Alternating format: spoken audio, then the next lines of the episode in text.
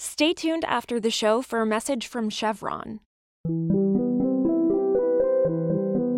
This is Politico Energy. I'm Annie Snider. The summer of 2021 has changed the way Canadians think about climate change and their sense of urgency about fighting it. Dozens of people in the Vancouver area of Western Canada have died in an unprecedented heat wave. A catastrophic fire has virtually obliterated the village of Lytton, BC, the same community that earlier this week set an all time heat record in this country. Edmonton, like much of Western Canada, has been blanketed in smoke from wildfires in BC, Alberta, and Saskatchewan, prompting Environment Canada to issue air quality warnings throughout the region. Now, these climate driven weather events come during the run up to Canada's national election, which takes place later this month. And for the first time in a Canadian election, multiple candidates are presenting climate change policies as part of their pitch to voters. But will any of those policies be enough? And will the next Canadian government follow through? Well, for climate, Canada hasn't really had a good reputation on meeting climate targets. Canada has actually failed to meet any climate targets for the past 30 years. Today, Politico Canada reporter Zi-Ann Lum on the role climate change is playing in Canada's upcoming federal election. It's Thursday, September 9th.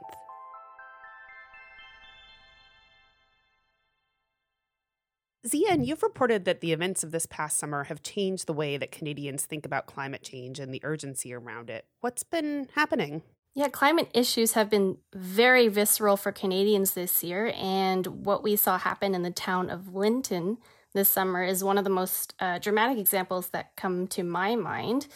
Uh, for listeners who don't know, Lytton is a village about with about 250 people in the province of British Columbia, and it saw temperatures hit a record breaking 49.5 degrees Celsius or 121.1 degrees Fahrenheit. On June 29th, the whole village was burned down by a wildfire the very next day. So, basically, an example of a worst case scenario in the Venn diagram where drought and wildfire risks intermix. And also, you know, this year there was that heat dome in the Pacific Northwest. And for Canada, in British Columbia, that heat dome was also linked to about, I'd say, north of 800 sudden deaths, uh, which is about at least triple the normal rate. So, all of this is taking place during the run up to a national election. How big of an issue is climate change in that election? And can you tell us a little bit about where Trudeau and his challenger stand in terms of climate proposals? Right now, the parties are still debating kind of perennial wedge issues. We're talking about guns right now, we're talking about abortion. Uh, the climate piece isn't really uh, first and foremost. So, what's interesting here is that the Liberals, they increased their emissions reductions target under Paris from 30 to 40 to 45 uh, percent over 2005 levels before 2030 and the conservatives are basically presenting, you know, a pledge to roll back that promise to bring it back to the old target, which is problematic because one of the first major international meetings for Canada will be the COP26 climate conference in Glasgow in November. And if the Conservatives form government, they're basically you know making their debut on the international stage saying like, you know, we're going to roll back climate ambitions in an era where we should be increasing climate emissions. So that's kind of problematic so, so yeah, you you mentioned the upcoming climate talks uh, beginning in November. It sounds like there's a variety of you know proposals, and depending on the election, it, it will we'll see where Canada goes in terms of what it brings to that. But give us just a little bit of history here about the role that Canada has played thus far on the international stage. Well, for climate, uh, Canada hasn't really had a good reputation on meeting climate targets. Canada has actually failed to meet any climate targets for the past 30 years crude oil production is actually slated to increase till 2040, which is an interesting contrast in this era where Canada is under pressure to increase its climate ambitions. So we have a lot of lofty promises to hit these really ambitious climate targets, yet we have a pretty healthy, still healthy uh, oil and gas sector uh, currently operating for the next uh, 20 years as well. Well, it sounds like uh, some similar tensions to what we have here in the US with respect to our oil sector. Um, can you tell us a little bit about the sort of political tensions around that or the political importance of that sector?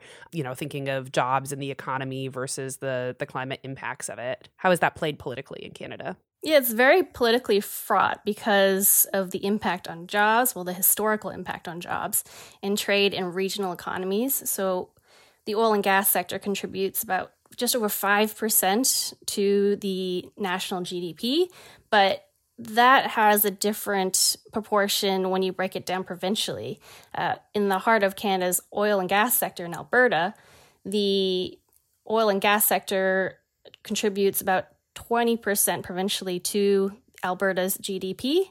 And in the east, it con- contributes about 25% for the province of Newfoundland and Labrador. But what's also interesting is um, a lot of politicians like to argue that the oil and gas sector is responsible for a lot of jobs, hundreds of thousands of jobs, but those jobs are changing um, because of automation and a lot of the the facilities that have come online in the past decade. So, that kind of jobs creation argument that is forwarded by some politicians is quite dated. So, that's another interesting aspect to keep in mind as well. Well, thanks so much for talking us through all of this, Ian. My pleasure. Thanks for having me. Also, the physical effects of climate change think flooded buildings, disrupted supply chains, and the loss of human life could pose a $250 billion a year risk to the largest U.S. banks. That's what Ceres, a sustainable investor network, found in its latest report. Coastal flooding, like that caused by Hurricane Ida, represented the largest source of direct risk. But the group found that two thirds of banks' physical risk comes from the indirect economic impacts of climate change. That includes things like supply chain disruptions and lower productivity. Moving forward, the network said banks should conduct climate stress tests and take a page from insurers by collecting granular, asset level data about exposure. For context, climate change threatens homes, businesses, crops, and lives, but studies show that financial markets have yet to price in the risks. For more news on energy and the environment, subscribe to our newsletter at politico.com backslash morning energy. If you like our show, then like it leave us a rating and a review on Apple Podcasts, Spotify, or wherever you listen. It helps more people find the show. Also, here's a sneak peek of our newest Politico podcast, Global Insider, which launches on September 15th. Senior EU correspondent Ryan Heath takes you up close and personal with the world's most powerful people. For Politico, I'm Annie Snider. Talk to you tomorrow. Yep, we're rolling. I'm Ryan Heath, and for seven years I've been writing a newsletter about global affairs, covering the CEOs who shape the economy, the lawmakers who set the rules, and the innovators who bend them. In that time, I've gotten to know a lot of them and their world pretty well. What do you think the longest pause is someone's ever taken when you've asked them like a really hard question? Oh, that's easy. Um, it was Emmanuel Macron, and I asked him when was the last time he'd built a piece of IKEA furniture, and the dude could not answer the question. I think Tony Blair certainly flirts with his eyes. Is there an airport tip you have? There is an amazing bakery at Copenhagen Airport called Hakkershuset. I can never say it right. now I'm doing a different kind of interview with the same sources I've kept tabs on for years. More personal conversations that usually happen behind closed doors in Davos and the UN. Is it just something that you have to accept is out of your control now? Of course, I'm worried. We're doing this in a pandemic. We all have to be worried. Every week, there'll be activists, regulators, business leaders, like NATO's Jens Stoltenberg and Linda Thomas Greenfield, the US ambassador to the UN. African leaders need to spend more time with their young people, and they need to empower them to lead in the future. The balance of power is always shifting. Global Insider is how you keep up. We launch September 15th in this feed. See you there.